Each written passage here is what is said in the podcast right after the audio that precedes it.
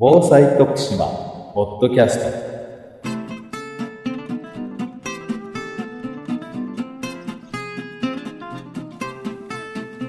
徳島県がお届けする防災徳島ポッドキャスト。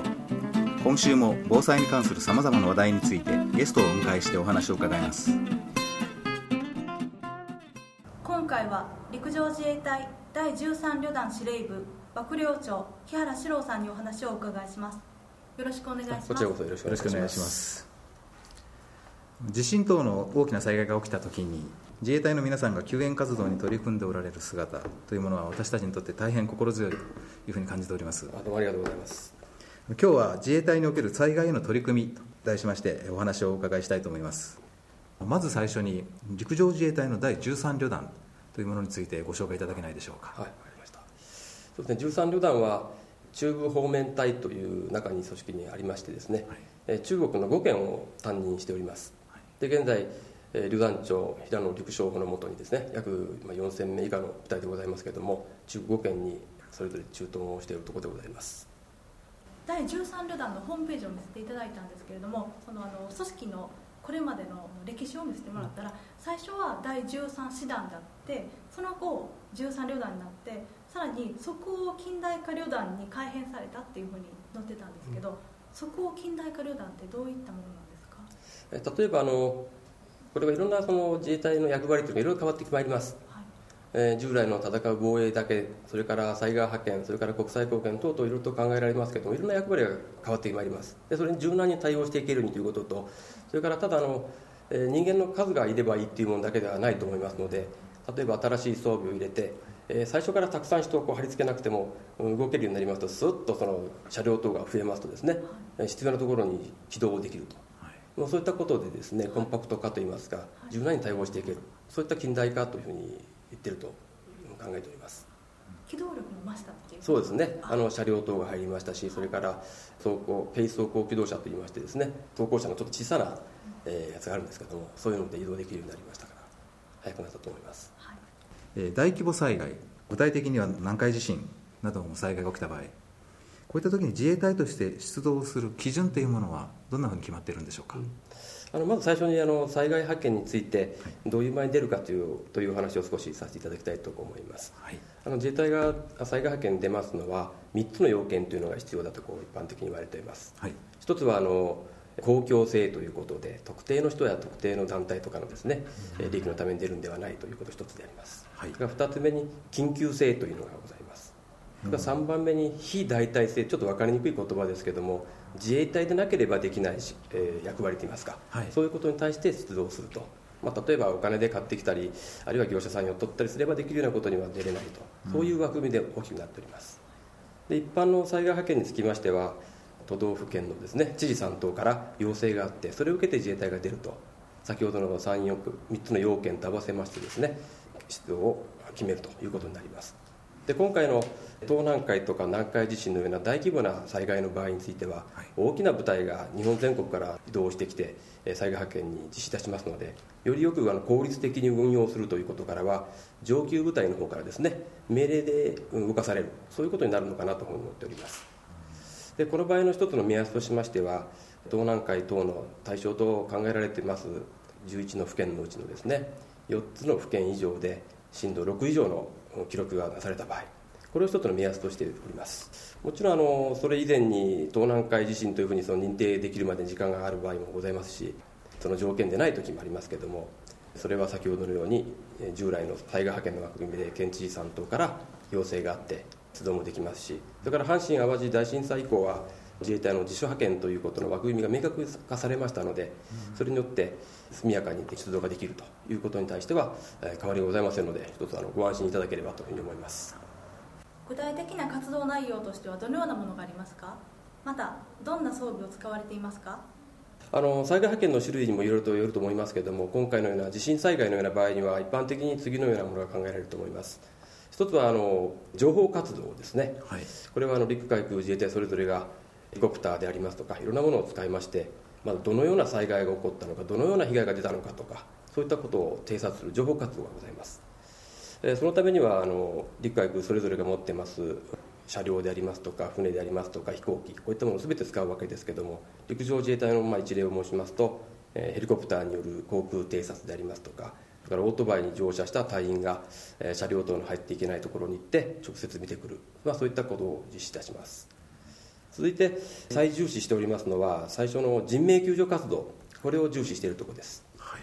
特に当初の72時間というのが極めて重要だというふうに聞いておりますので、えーそのための活動これを重視して実施することになると思います、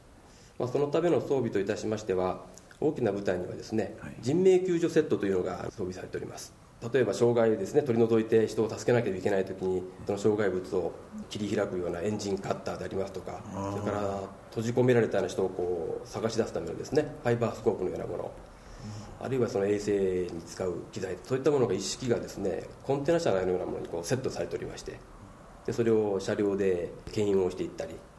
あるいはその車両が入れない時はそれをヘリコプターで吊り下げてですね持って行って展開をして救助活動を行う。そのような装備を持っております災害によっては断水をしたりとか、はい。ライフラインが途絶をするそういったことがございますので、え給水のためのですね水を運ぶ給水車でありますとか道路を走りながらですねあのご飯の炊ける野外炊事車とかまたあのお風呂ですね、はい。お風呂を沸かしてあの解説をするうん野外入浴セットとかそういったあの装備品も持っておりますのでそれらを使って、えー生活支援ですね、そういったこともできるかと思っておりますこの入浴施設っていうのは何人ぐらいそうですね、まあ、さほどその大きなものではございませんけども皆さんの家庭にあるお風呂から比べるともうずっと大きくて、まあ、普通の銭湯ぐらいのイメージでしょうか。かなり大きいですそうですね、まあ、数十人は入れるかと思いますが。あ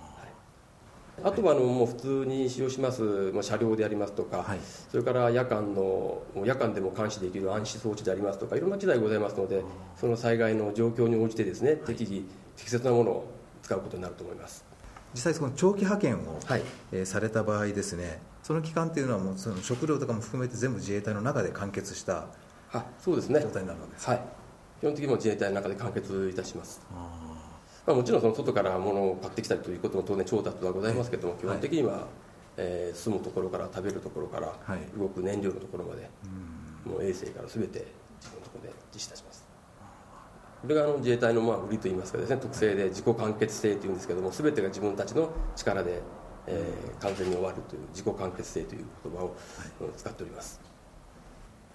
あの災害対応のため自衛隊では普段どのような訓練や準備をなさってるんでしょうか？まず一番にはあの物心両面にわたってですね、はい。準備をするという、まあ、心がけですね、まあ、それを一番にまあ植え付けているわけでありますけども、その他にはあのすぐに出動できる部隊ですね、はい。えーこれを待機をさせておりますこれはあの全国で約2700名、はい。それから車両にして約410両。今約30機程度のヘリコプターがですねいつでも行動できるように待機体制を取っております。これは24時間はい。ってことですか、365日ということになります、はい、その他には訓練を当然こうやりますのでね。はい。防災訓練。これはあの自治体等が行います防災訓練にですね積極的に参加をさせていただいておりますそれから各自治体等をお伺いしたりあるいはそれぞれ災害の起こりそうな場所をですねあらかじめあの見させていただいたりして必要なデータを取らせていただいたり調整をさせていただいたりしてですね具体的に役に立つその防災計画といいますか自衛隊の計画これの整備を進めております。災害派遣で心がけていることがありましたら教えていただけますか？あそうですね。東南海についてもそんなに遠くない将来に起こる可能性が高いというようなことも言われておりますので願ってもいいようにという心がけでですね常に準備をしているところであります。そのためにあの訓練も先ほど申しましたけれどもですね積極的にやっておりますし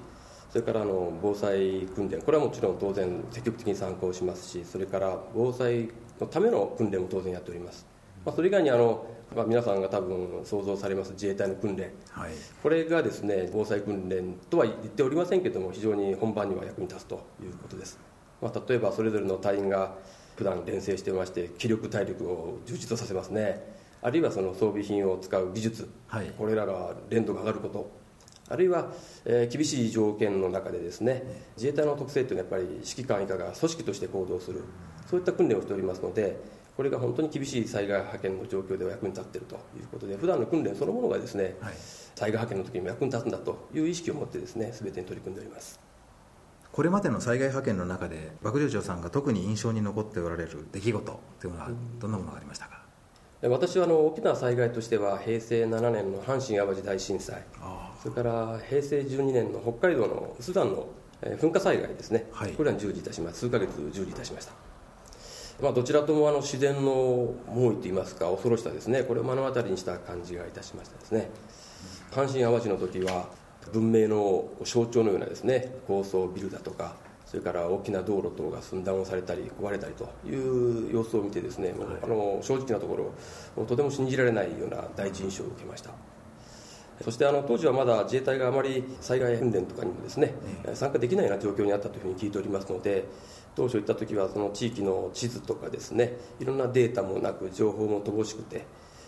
非常に苦労しながら必死でやったことがですね記憶にございます。しかしながらあれだけのあの被害がありながらですね大規模な略奪でありますとかですねパニック状態とかそれからあの報道によるとその国で暴動が起こったりしますけどもそういったことが一切なくてですね非常になんか日本という国はあの治安もそうですしそれから日本の国民といいますかの意識が非常に高いといいますかあの大したもんだなとなんか妙に自分でですねなんか人事のように感心したちょっと記憶もございますね。